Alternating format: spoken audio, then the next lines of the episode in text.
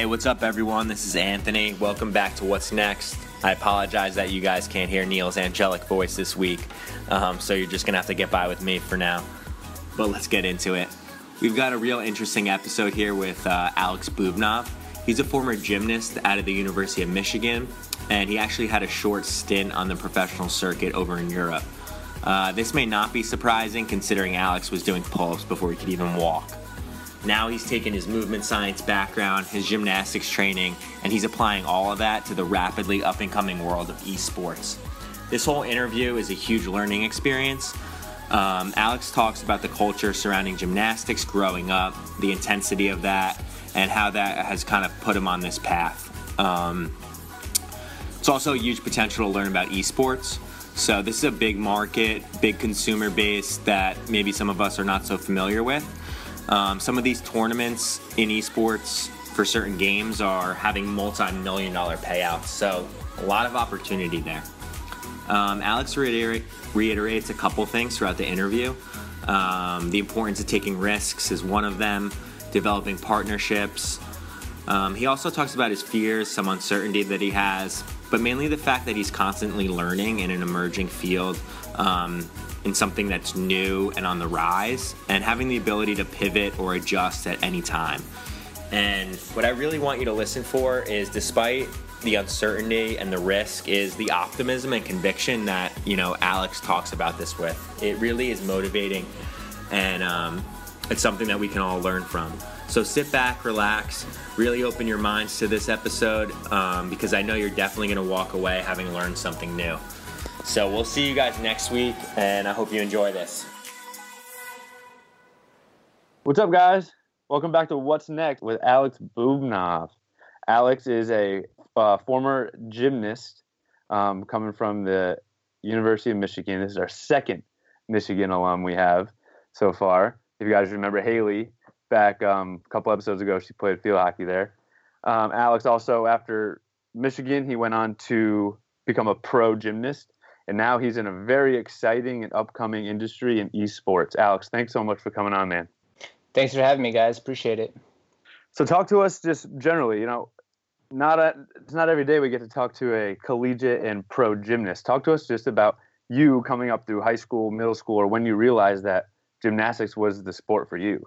Uh, well, first of all, let me shout out to Haley and uh, and say go blue. That's right. Um, and my do you know, also, do you know Haley? Alex, yeah, yeah, I know Haley. Oh well, this is gonna be wild when you guys connect and just like see yourself on what's next, like three weeks later. yeah, yeah. Actually, me and Haley met uh, my freshman year. Um, Cool.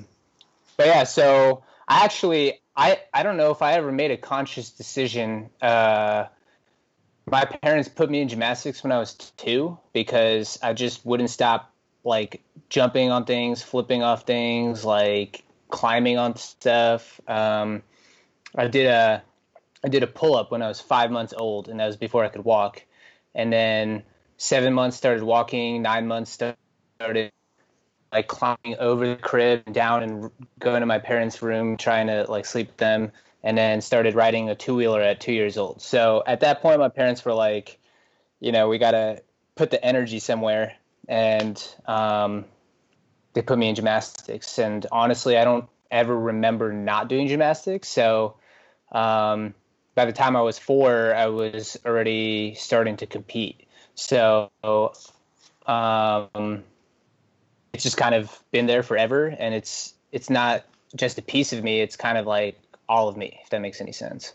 Alex, can you uh, can you just expand a little bit on the culture of gymnastics? I think we kind of read about it sometimes in the media, but maybe not get the full the full story of the intensity and um, you know what it entails to take it to the next level collegiately. I mean, I think we just hear kind of these glam stories of like, like a phenom, like three year old, like kind of like you're saying. But what's what's the day to day come up of a gymnast look like?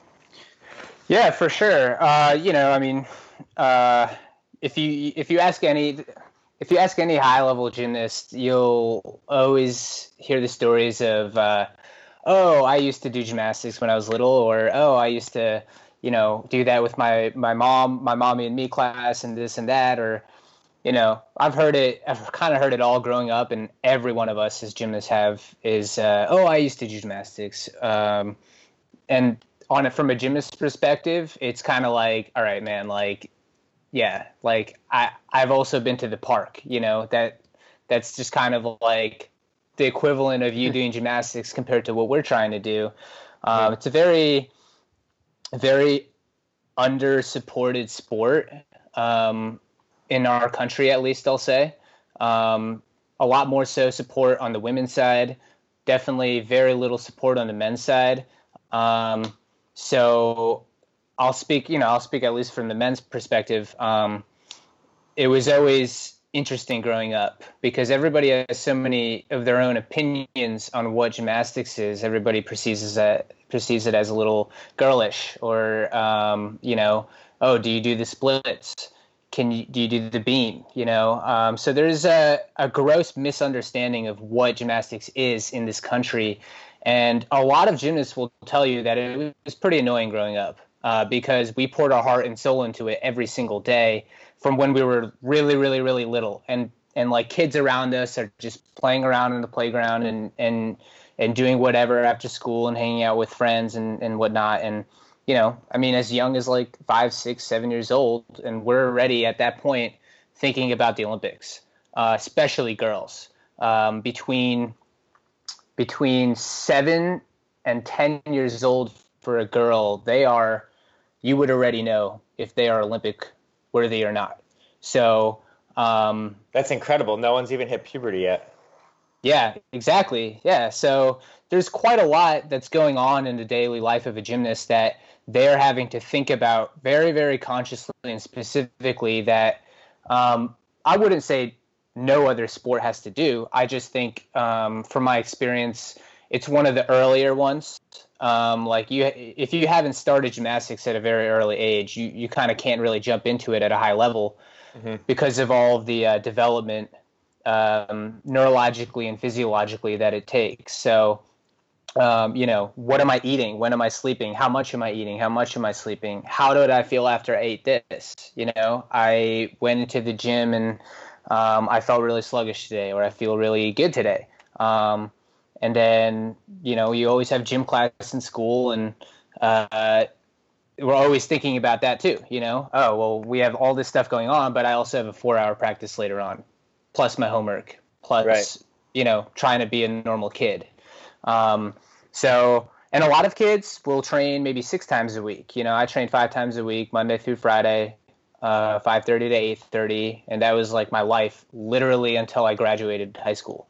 Um, and so I think around middle school, like end of elementary to beginning of middle, and then maybe even in high school, other uh, other sports are starting to get serious for kids. You know, they've decided or make or trying to think about it now. Am I going to commit myself? Am I not going to commit myself?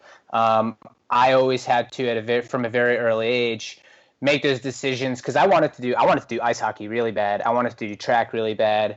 I was really fast growing up, and um, I had to think about those those sports affecting my gymnastics career in sixth grade mm-hmm. um, because at that point it had been years already of me developing.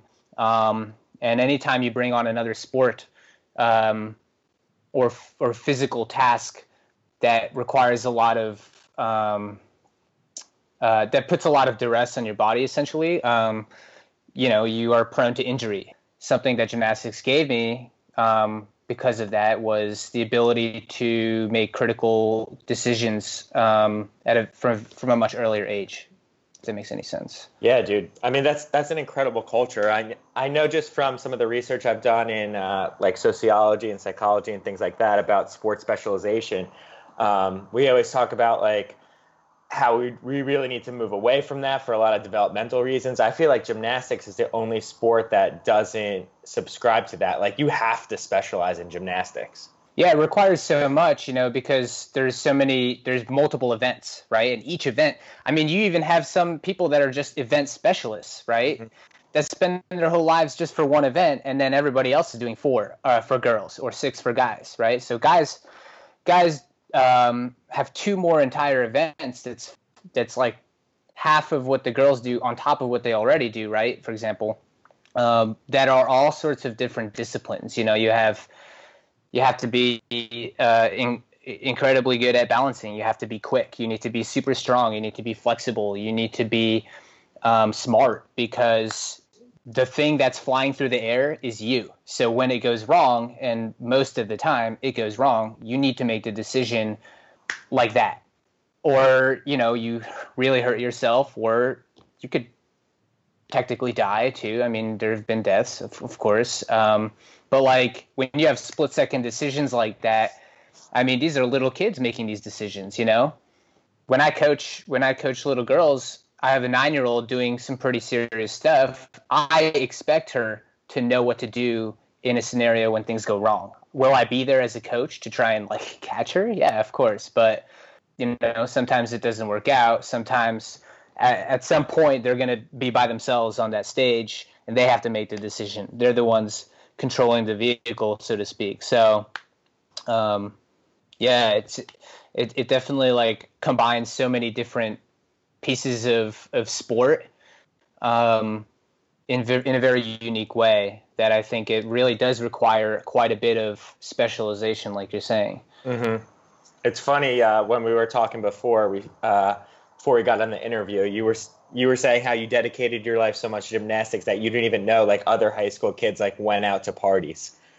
Like that's such that's yeah. such a bizarre concept I think for some people to hear like you were so engrossed in your sport that you were just like, oh, wow, other 15, 16 year olds are like going out and stuff? To college, uh, college changes uh, your mindset. You, you definitely want to be like a college student and you want to have fun. And we definitely did indulge in, in, in, uh, in the regular collegiate life. But at the same time, we also have to balance it with absolutely everything else, just like any other college athlete, of course. Right, right, right but yeah, man, like in growing up in, in high school, like when I found out, like maybe 10th grade or 11th grade, people were like partying and drinking. And I'm like, holy crap, I had no idea. Like, and when I go home from school, like, I, even when I'm in school, I already am thinking about practice. Like, this is what I'm going to be doing today. Like, I need to improve on this. I need to fix this. Like, blah, blah, blah. Like, it's all scheduled to the minute, you know, mm-hmm. because each minute, like, really does matter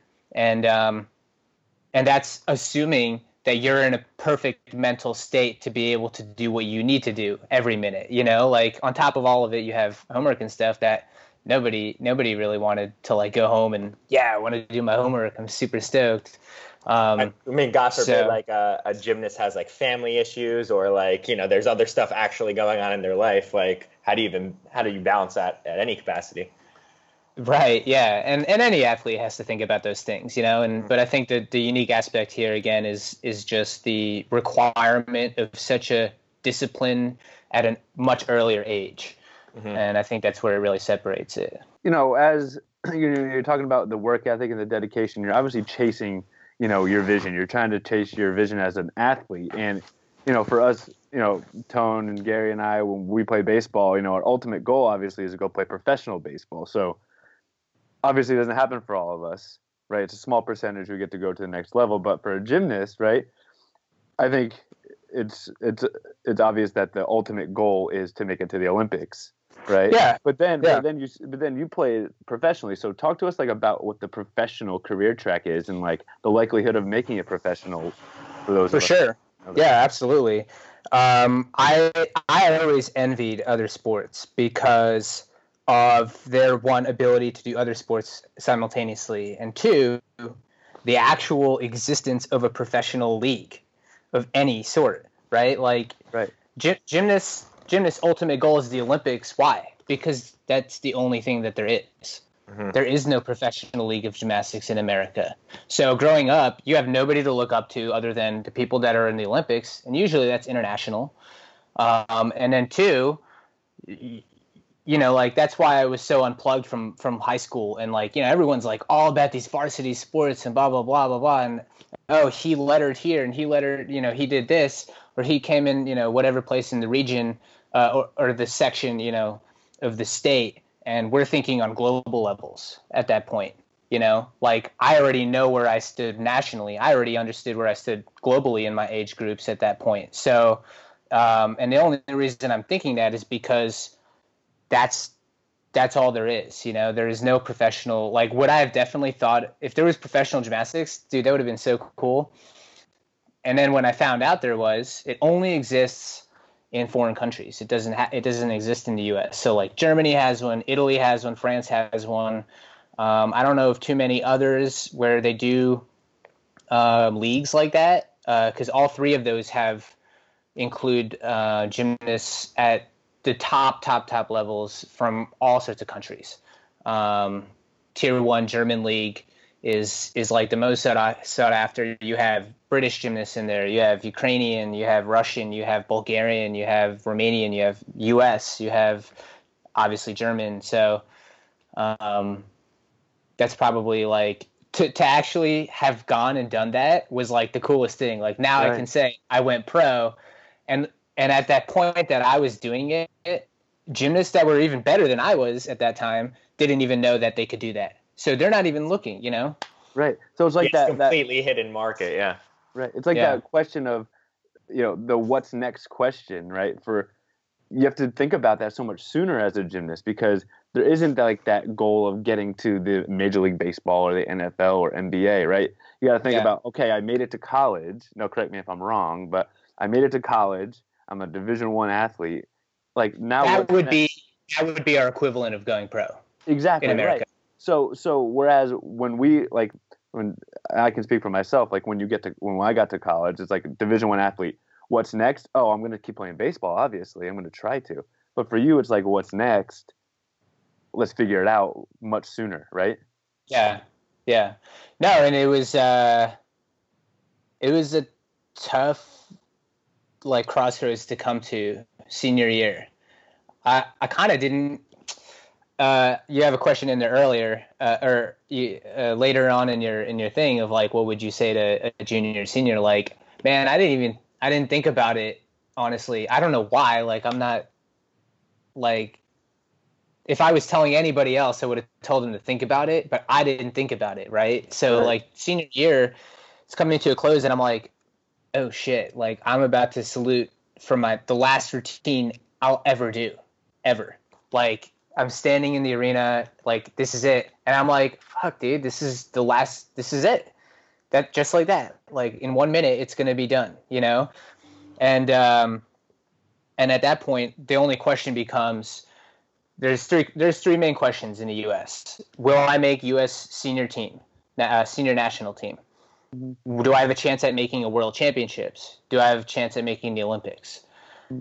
Usually, uh, the first one, senior national team, is plausible for some people depending on the year, uh, the way just the way that things work out. But, but the only other two questions are: Am I good enough to make a world team? Am I good enough to make an Olympic team? and how many people do they choose for that?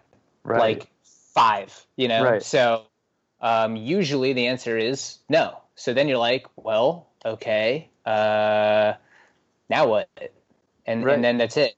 So um, yeah, but I would say like the the college scene that's that's the coolest. Like people like I always dreamed of going and being on a, a, collegiate team, and I had guys in my gym that every year, like the seniors, the older guys, we call them the older guys, would go off to college. And I, I was fortunate; my gym was very good at producing collegiate gymnasts, like year after year after year for like 30 years in a row, and um, I had a lot of knowledge of like what it was like because they would come back and it would they'd be wearing like their varsity jackets and they would just like look they would be good. They would go to mm-hmm. college and get super good. So it was like oh shit i really want to make a college team. That was the number one goal um, other than olympics you know olympics is is a dream right so Alex, let me uh, let me transition a little bit here. So you're still at Michigan. Can you just talk about what you were studying, your academics, what you what was kind of outside of gymnastics? What were your interests um, looking at that side of it? Uh, so I went to school for movement science under the Department of Kinesiology, um, and I got into that because, I mean, I've always been fascinated by the body. I think that gymnastics definitely had a big play in that. Um, it's such a unique connection, like we said before, of mind, body, and, and spirit. Honestly, that um, it was interesting to me. I always had to go to. I always had to take care of my body like every day, every week. And my family is is Russian, so the way that I took care of myself was very, let's say, it wasn't in like in line with standard medical uh, Western practices, right? Mm-hmm. So, mm-hmm. um, and on top of that, my mom growing up, my mom has a broken back since she was like 13. Um, like some broken discs in the lumbar area, and so she's tried like everything that could possibly ever exist to try and help this, like energy doctors, like acupuncture, you know, all sorts of weird stuff. And I would see it, and I, you know, it was interesting. Like I, I don't like necessarily believe one thing is better than the other. I think it depends on the person and the situation, but it exposed me to a lot of that kind of healing stuff, I would say, and that's where I went into movement science and like focus on the body. Um, but other interests, I actually uh, DJed throughout college. Um, I ended up being a resident DJ at a nightclub in Ann Arbor. that's it. And, uh, nice. Opened up for some big acts there, like uh, Blasterjaxx, Audien, uh, Mako, people like that. There's definitely there's definitely a uniqueness there of you studying uh, movement science, kinesiology, things like that, and it being a direct, direct line of like action and effect on your body for your sport. Like I'm just thinking of, you know, no shame on other majors or other fields, but if you're, you know, a marketing major or whatever and you play basketball, like you're really searching for a connection. Like there's sep- two worlds for you essentially while you're in college until, you know, maybe you merge it later. But for you, um, you know you're studying your own body essentially and you're putting it into practice kind of yeah it, it did feel like that too uh, the more I learned in school about how what we do every day works, you know, when you look at somebody walking down the street, there is so much shit going on inside of them. It is ridiculous. Mm-hmm. When I started learning that, I walked into the gym and I looked around and I'm like, yo, I don't even know how this is going down right now. So it was cool. It, it fed back and forth. Actually, it made me more interested in both both things uh, because it made me understand how unique gymnastics is from an internal perspective, and then it also made me just really appreciate all sport and all all things in the body. Um, and uh, then I had a tangible way to think about what was going on in class. Like, mm-hmm. okay, we're talking about these processes. You know, when this happens in this sport or whatever, like this is this is what it is, it's looking like on the inside. So sure, it was cool. Sure. Yeah, it's real time real time theory and lab work, but like on yourself. That's that's yeah, really unique. Yeah. Um, let's let's let's keep going in that direction towards your latter years of college, and then um, you know, we kind of talked about that what's next piece, how it hits home for a gymnast way sooner than everybody else. Take us um, take us right up to your senior year, right out of college. You're getting uh, looking for for a job. You're trying to figure out what your career path's going to be. Um, take us to that point, and then eventually into your first job, and we'll go from there. For sure.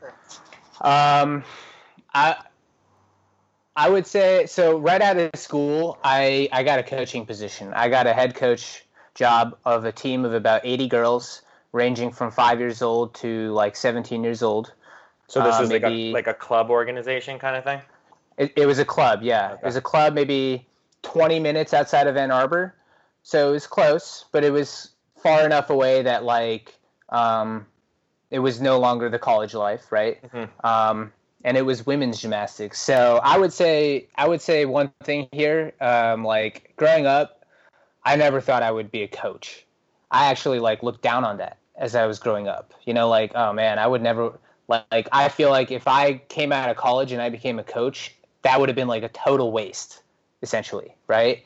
And for if I can like say anything to anybody out there, I would say don't look at it like that because being a coach is my mo- my most favorite and honestly, so far, the most challenging position that I've ever had to do because a coach is everything to the kid. It's the psychologist. It's the it's the motivator. It's the one. That's the person that's actually, depending on the age that you work with them, you're synthesizing their their direct passion for what they're doing in that sport, and that's that's integral to the to the longevity of any sport anywhere. Um, so I would say uh, I really actually ended up liking coaching because I had to wear so many different hats, and I think maybe as it because I was a gymnast growing up, like I always had trouble just doing one thing. It was like I have to do everything all the time, you know. Um, so I became a coach out of at a school, but again, like I just said, uh, I ended up doing two more things on top of that. So um, I coached women gymnastics for a year. At the same time, I was shadowing at a PT office, and ironically, um, one of the five-year-old girls on my team ended up being uh, Mike Barwis's daughter. So that's how we connected, and we like hit it off right away. Me and him just kind of like think about the body and all that stuff the, the same way, and it was really cool. Um, and then he just kind of took me under his wing and started mentoring me um, for that next year. Uh, so I would just go in and out, like kind of whenever I could, um, and got to work with, um, you know, pro athletes, Olympic athletes, um, and then injury recovery program stuff. So um, that's where that that was the whole one year, uh, May to May, essentially, uh, after graduating. Very, then, very, very cool piece right there. If I could comment on that, how talking about coaching, like you kind of just like had this thing about it. You know, it's not it's not the end for you. It's not the pinnacle. It's not the dream.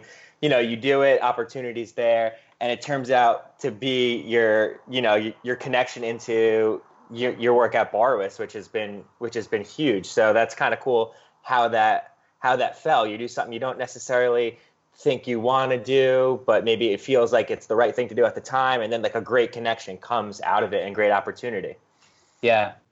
yeah, you- I would say like r- real quick to like add on to that to just like put a message out there for someone who needs it whenever they need it. Uh, just move. If you're standing still, like you'll never get anywhere. If you move, like you can at least pivot. You can go wherever you need to go. Very cool. I like that. Tell us some. I mean, for, for some of the listeners that may not know, um, tell us some stories about Barwis, or maybe one story, because we know he's an animal, right? Yeah, he he is an animal. I man, I have nothing but love for Mike, um, and he has nothing but love for the whole world too. So uh, it was really cool. Like I've actually never had an never had an idol like growing up uh, until I met Mike. Mike is probably the only idol I've ever had in my life uh, because I don't know how that guy does it, but he just does everything and he does it the right way, and he he makes the right impressions on everyone he meets, and that's probably taken a lot of work, but uh, it's also definitely uh, like who he is. But I this I don't know. I don't know if I have any like crazy stories. Uh, I definitely have a couple, but I don't think I, I'm allowed to talk about those. appropriate. we'll, we'll, save, um, we'll, save, we'll save those for after. Don't worry about that. It's cool so, that your uh, first boss then becomes uh, becomes your idol. You don't always hear that kind of story. You know, people hate their boss usually. Well, actually, I, well, Mike was never my boss. It was more of a of like a friendship. Like I never worked officially for him until okay. right now. Um, and in this regard, we kind of partnered. So mm-hmm. um, it was. I know what you mean, though. Yeah, it, it was cool. Like uh, I never thought that taking that girls gymnastics coaching job would like lead me into meeting like one of the greatest strength and conditioning coaches ever. You know what I mean? And then catapulting that like way, way, way back later on. Um, I kind of actually always felt like I maybe in a way owed him a debt. You know, like he took me under his wing and showed me all this cool stuff, and and he was really awesome about it. And uh, kind of ever since, I've been looking I've been like waiting for the right thing to to give back his way, like call him up and say like, "Hey, I have something for you." Um, so I finally got that opportunity a couple months ago, and uh, that's why we're you know that's why I'm here working for uh, for his company, and um, yeah. So let's let's talk about the work you're doing now, to the extent that we can talk about it. Um, yeah. But it, we were talking about this before we got on. Like it is such a unique and fascinating industry. Um, and so, if you can, like, can you just tell everybody what it is, um, how we can relate to it, where you see it going, and what you specifically do um, on the job, and how you're going to try to promote this new industry of esports. Yeah, for sure. Um, well, I'll say that I created my own job.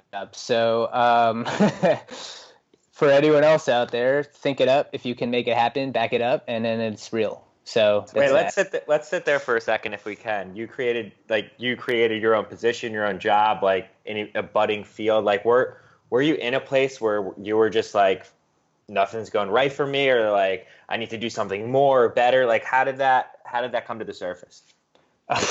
literally, uh, wow. Um, yeah, man. Uh, I kind of like lost everything, honestly. Uh, I lost my job. I lost where I was living. Uh, I lost, uh, not that it matters, but like, like my friend.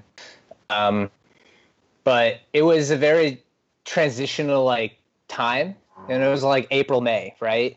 So, um, and and those were like all for different reasons, right? You know, like I say lost, but uh, like it was like it was all there, but then it, it wasn't, right? For for different reasons. But um, it was it was at that moment that I was like, all right.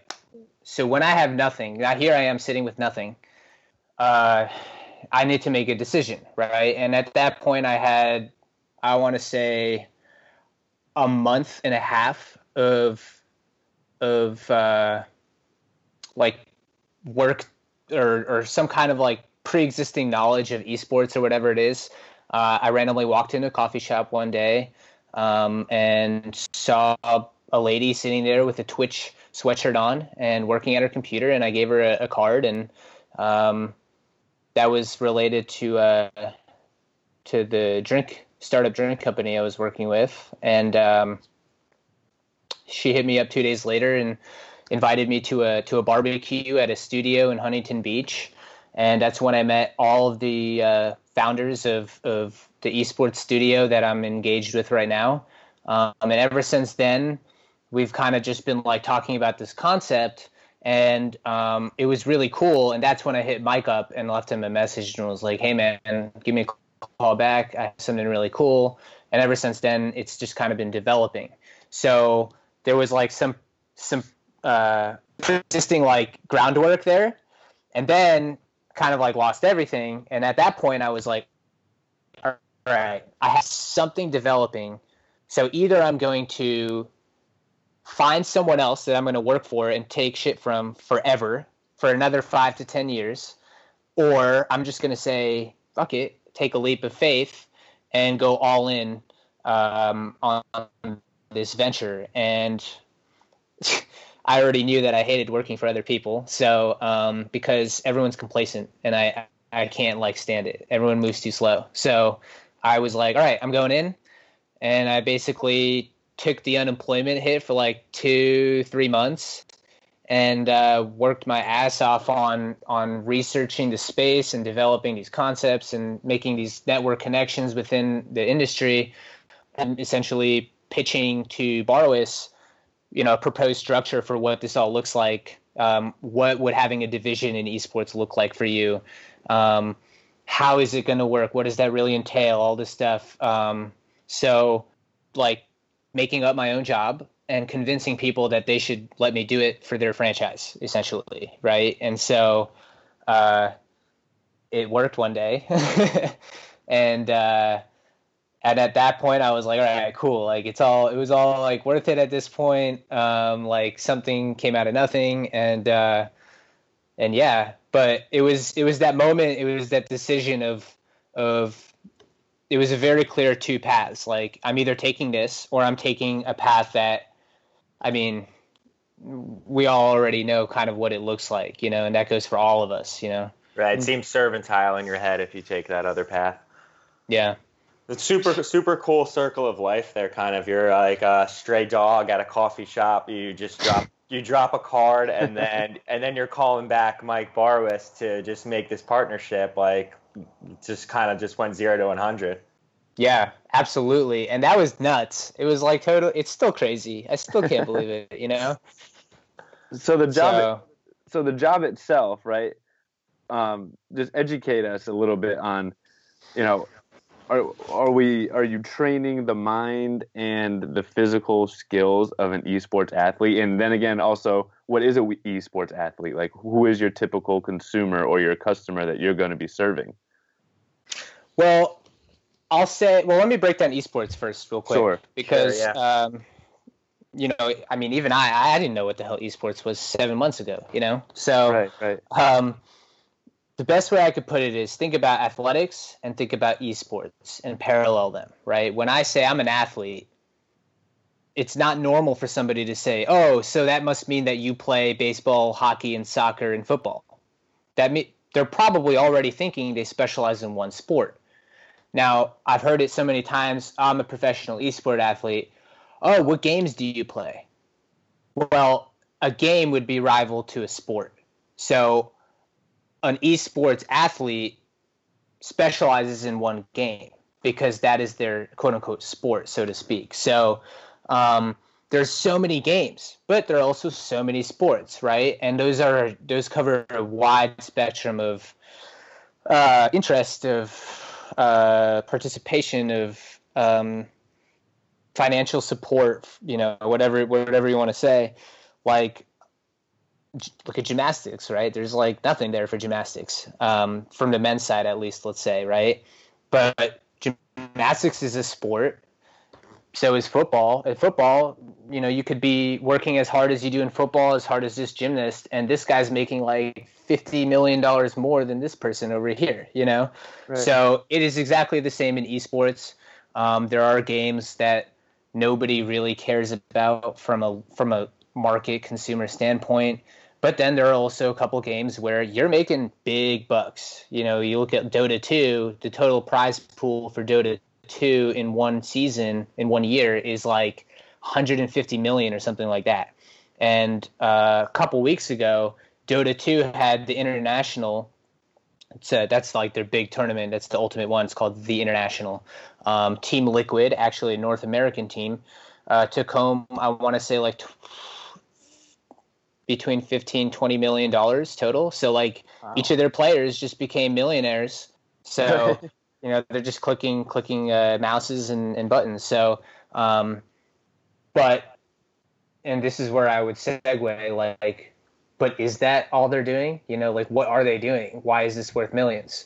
Right. well well yeah his fingers are clicking but what is his brain doing? You know his brain is processing like literally mythical creatures and physics in in addition to real time like physics that are that are on his body right? So um, if you look at only the mental if you just pretend what is the brain doing in any sport you know you look at a linebacker like he's reading all these things right? He's reading that that that that that and he's also thinking about how he's going to react to each of those things and he has an ultimate objective on top of all of that right? So his neural input output is very complex. At the same time you look at an esports athlete and uh, i wouldn't say it's too much different. The only thing it's different is you have a very specific and finite uh, channel of output that it's going to which is your upper extremities. But neurologically speaking, I mean, their eyeballs are moving, they're processing information in real time. They have to create strategies. They have an overall objective. They have teammates they need to communicate with, they need to be on the same page with. So they are doing similar things, you know. Um, it's just very, it's different, you know. It's uh, very unique. Um, right. Alex, how the, do you um, how do you get to the athlete or how does the athlete get to you? And then what does that what does that look like? Are you in a gym space? Are you in a lab? Are you in front of a screen? Do you go to them? Do they come to you? How does this whole how does this whole transaction work? So what what I've done so far, I've worked uh, like I worked my first esports event that I worked was uh, Rocket League World Championships, and Rocket League is a is a new game on the rise. It's uh, got like over 30 million players already. It's about two years three years into its development. Um, and that is supported by Twitch and Psyonix. Um, and it actually, Rocket League was just partnered in, some way uh, with WWE, um, which was cool. Um, And what I did at that event is I was essentially there for, like you brought up earlier, Anthony, like a performance support kind of, okay. you know, and, and that was in any regard. It was very open. I mean, at that point, that was my first one. I had never been in esports. Nobody else had ever seen like someone like me in their space. And uh, it was very much a, um, a recon mission, so to speak. It was un, it was like looking at what the hell is this? Like what's going on? You know, I was right in the heart of the top 30 players in the world in this game, and um, they're just they're just kids, you know, and came from different backgrounds. Like there was a 15 year old kid, for example, that came from Africa, um, who his parents didn't even know he played video games until the moment that he actually made a world championships and he had to explain to his parents that he had to somehow get to LA for world championships and he had a chance to win like hundreds of thousands of dollars. And his parents did had no idea what to do. That's great, dude. I mean, it could be worse, I guess. It could be worse. Yeah, right. Yeah, and and so like I I mean like shoot, I never even thought about that. You know, you can't secretly go become a professional baseball player or, or any other kind of athlete in secret, and uh, your parents just like don't know about it somehow. Um, yeah, sure. It's it's a nice quote when you see it, like uh, when people post it, like "train in silence" or like whatever it is. But don't take it literally, dude. right. So you know, but for him, for example, you know, he he actually approached me um, during the championships and was like, "How do I handle like the pressure? Like, are there any techniques to like being able to deal with the pressure? Because this kid's been playing in secret in his room for who knows how long, and now he has to go up on a stage in front of a sold out. The you know they sold the Wiltern now at in LA, and there's two hundred thousand streamers uh, coming in online. How do I handle that? I'm 15. Yeah, ma- I've never major, done. Major anxiety level there, just like as you could see in a lot of other sports too. You know. Yeah, definitely. So you know, that's one aspect. Some players need just um, some tips on how can I deal with chronological postural issues. Um, some of them just need a little flush, you know, to get their blood circulating. Half of them are almost at carpal tunnel, you know. Uh, so there's a lot of there's like all sorts of avenues that can be taken for this, and and that's why I truly believe in this like concept because there's so much to be done that there's no way that nobody's going to do it you know? Right. And there's so much for everybody for so many people to do you know? Like i mean man there's sports psychologists that only deal with mentality but sport like breakdown sport there's so many pieces to sport you know? So when you compare concepts from regular sport to esports esports is infantile. And it, and it is it's in its infantile stage still um, at a competitive level, so to, to say. So, um, actually, I'll I'll go there re- really quick. Um, take uh, I don't know how much how much you guys know about like um, DJing or anything like that, but when mm-hmm. DJing DJing like in the seventies, eighties, nineties was like almost a punk kind of scene. You know, it was like these people that would get into these rooms you know they go to these rooms uh, like on a friday night or whatever and there'd be like only small group of people there and it was like quote unquote the the outcasts of like the regular scene and they were spinning these tables and you know they're spinning turntables and, and, and whatnot and it's it was a very underground scene until uh like you know insomniac and edc started like pumping you know mainstreaming all of this and now look at it um, you know, it's like everybody knows DJs, and DJs are like the craziest thing. It's so much so that it's already on the decline, if anything, right? At the same time, esports was in a similar stage. Um, you had people gathering in like underground rooms and playing like tournaments of Atari games and and uh, all all sorts of stuff that was very very hush hush hush, but only it was only hush hush because the people that were doing it like didn't fit with anybody else. And they knew that and everyone else knew that and they it was their thing. It was very much so their thing. And so um, now i don't know if you've seen in the last couple months like any articles coming out with different pro teams getting involved with esports. Um, you know, like Shaquille O'Neal has an esports team, Steve Aoki has an esports team. Um, Ricky Lumpkin has has, has part ownership in an esports team. Um, you look at, I think Joe Montana is even getting involved with that. Um, then you look at like, uh, you know, look up some articles for uh, organiz- franchise organization owners. They're getting involved in esports. So um, it's this thing where like what happened to DJing coming out because these big entities are coming in and pouring money in and they and they want to mainstream it. It's happening now to esports. So we're about to see something. We're about to see some crazy shit go down. There's, there's going to be a blow up, dude. It seems like there's just so much room for growth, and just based on those few things you just mentioned, like it's just touching the surface. Yeah, yeah. And you're so, I mean, you're on the you're a pioneer in it. You're on the you're on the front lines. Um, so I mean, with any with anyone starting anything kind of like on their own or being the first to do it, there's there's inevitable challenges. I mean, there's challenges mm. when people start businesses that already exist. Like you want to bottle your own salsa. Like okay, like there's salsa everywhere. You know what I mean? Or like something like that, a shoe company. Right? Like right. all that exists already. You're essentially doing something that doesn't exactly exist the way you foresee it. So just talk to us about the the challenges that are either you're foreseeing um, in the future or that you've gone through already um, just getting off the ground here? Yeah, for sure. Um, I'd say it's pretty lonely. Um, there's nobody you can talk to about it. Uh, everyone that you, you know, for multiple reasons, you, you can't talk to people about it because they might steal your idea. You can't talk to people about it because they might not understand it and then they're at a bar somewhere talking about it in New York City, and some dude next to them who's happens to be a billionaire investor or whatever who has connections in this. Now he hears about it, and that's that, right? Um, and then on top of it all, you can't talk to anybody about it because it's like um, I don't know if you've got totally random tangent here, but have you ever seen Pleasantville um, with like to- Tobey Maguire. No.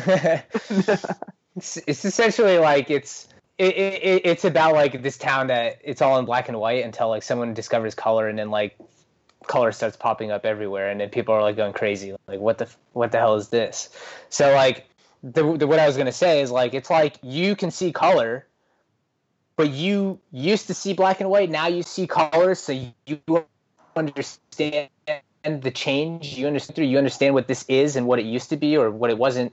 And everybody else still sees black and white. How are you supposed to explain? You, every person you go to, you need to somehow inception the belief of what you're even talking about. You know. So it's like it's uh, at some point like you just want to be able to talk to someone about it that like gets it already instead of being the only one that gets it. And it's it's uh, it's like I don't even know how to describe the feeling. I feel like I'm like trapped in my head, you know, like um, now it's a lot better because there's like it's like moving. But the first couple weeks and first like couple months of this was like, man, just like I all of a sudden had this vision of like what the next 30 years could look like in this space, and like I can't tell anybody about it. So it was like, um, I would say at the same time, it, it was daunting because it's like um, it's all on me in a way. Um, but then I kind of just took that and turned it into the to to to the perspective of that's the coolest part. You know, I'm the, it, it is all on me. So um, what I put in is what's going to come out. Just same regard. What I don't put in is what someone else is going to get done or will never be done. So um, it's like there are no say, boundaries yeah it was like literally just like complete white space all over the place so and and i'd never i i don't think i've ever been there before something like this happened um but for anybody that's in a similar scenario or that's um you know trying to pursue something that already is is a thing but like their support system does not believe in what they're doing for example it's a similar feeling of loneliness of being the only one that gets it so to speak of why you're doing this um, and i would say that if you have that fire inside of you then it's real um, mm-hmm. and you should just listen to it um, and i would i would not be discouraged by people that don't get it and are putting their opinion on it because they don't get it. But I also wouldn't shut any of it out, you know. The more you listen, the more I mean, you don't have to do anything with what you hear. You could hear it and that would be the end of it, but if you, you never listen, maybe you didn't hear something that could have helped you um, you know, in, in moving forward. So, um, I would say embrace the struggle is what I would say. So so many so many cool things coming into play. They're cool, but also definitely a lot of uh, anxiety. Like, where's my next paycheck coming from? I'm out here alone. Like, but this, and then you re- reframe it, and you're like, but this is what I wanted to do. Like, I wanted to be my own boss. So like, I got to answer yeah. my own questions and change my own you know mindset um, so I could keep moving forward with this and not get discouraged. Yeah, for sure.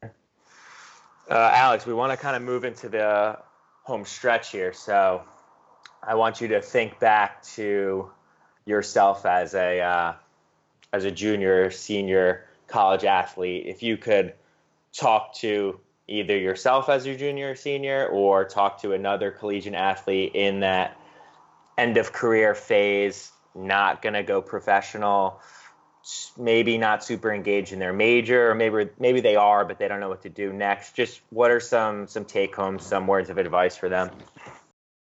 Yeah, for sure. Um, I would say make the most of what you have in front of you right now.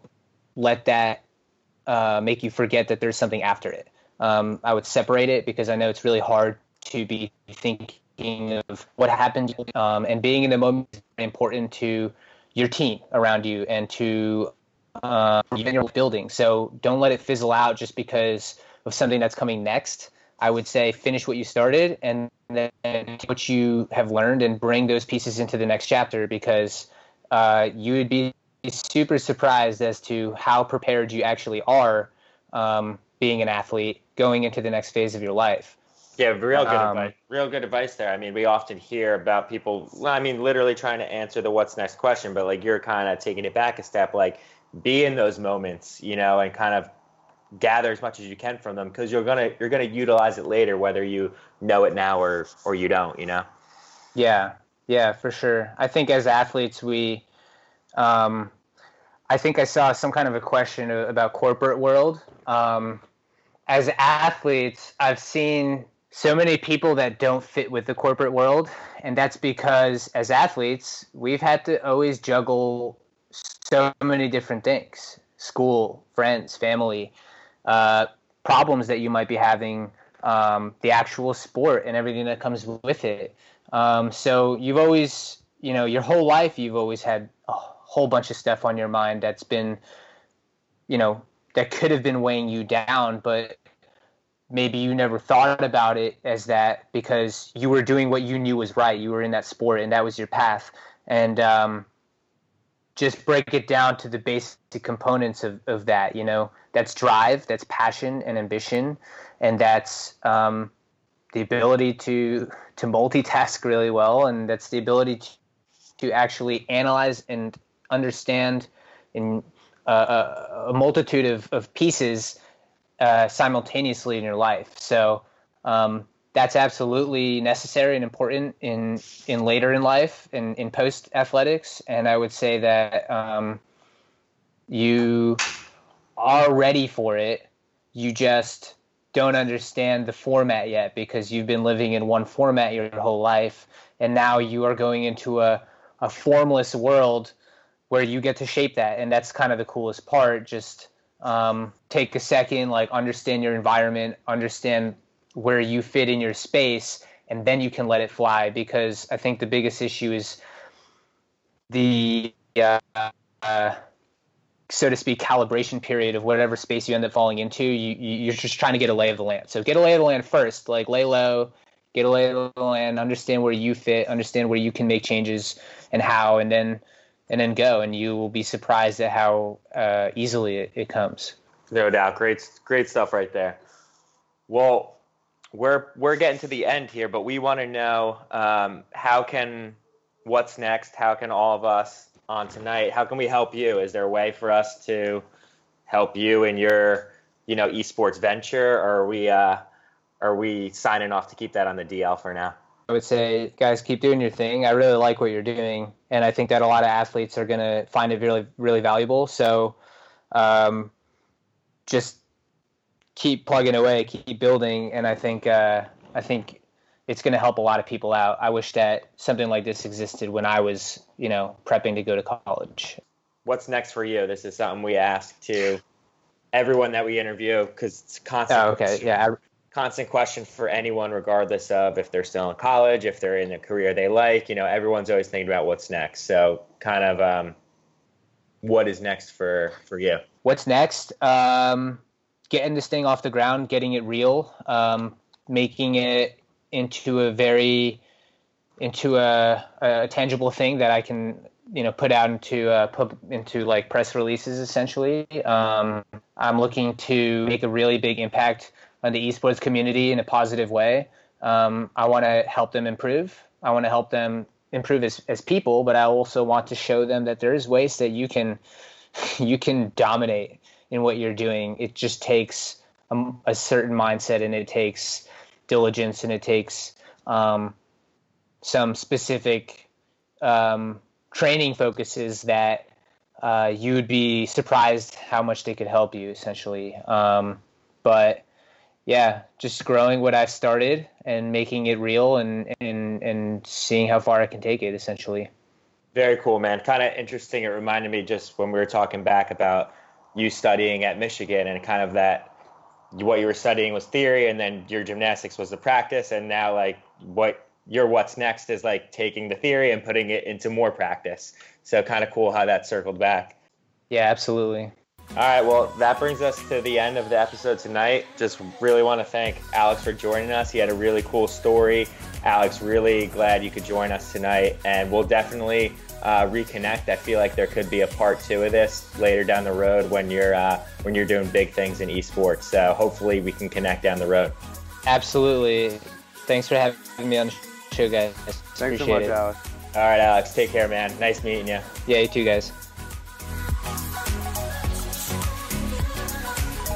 Hope you guys enjoyed that episode. I found a couple really cool things in there to walk away with myself personally. Alex is just so knowledgeable about his discipline and about his work. It feels like he's destined to just go out and do big things. Um, I love the direct translation of his studies to his sport. I thought that was pretty unique. Seeing what you do in class take shape literally a couple hours later in your athletic performance. Another thing that's come up a couple times in the recent weeks has been the importance of coaching. Um, Minyard Culpepper, who we had on, talked about that. Alex is talking about it. And it's funny because Alex really never saw himself uh, getting into coaching, but he's regarding it as one of the most important, um, challenging experiences that he's had, something that he's really, really enjoyed. And it also linked a major connection, an opportunity for him down the line. So just goes to show you really never know where your work can take you, where life's going to take you. So, like Alex says, be open, um, be able to pivot and adjust. Um, thanks for listening, guys. If you can, share this, subscribe to What's Next, um, like the post on social media, and um, just keep giving us feedback if you can because we really appreciate it. It's helped us grow our audience, it helped us make connections. And um, hey, check back in with us again because it seems like Alex is really on the forefront of something big with esports, and we definitely want to hear about it. So thanks again, guys. We'll see you next time on What's Next.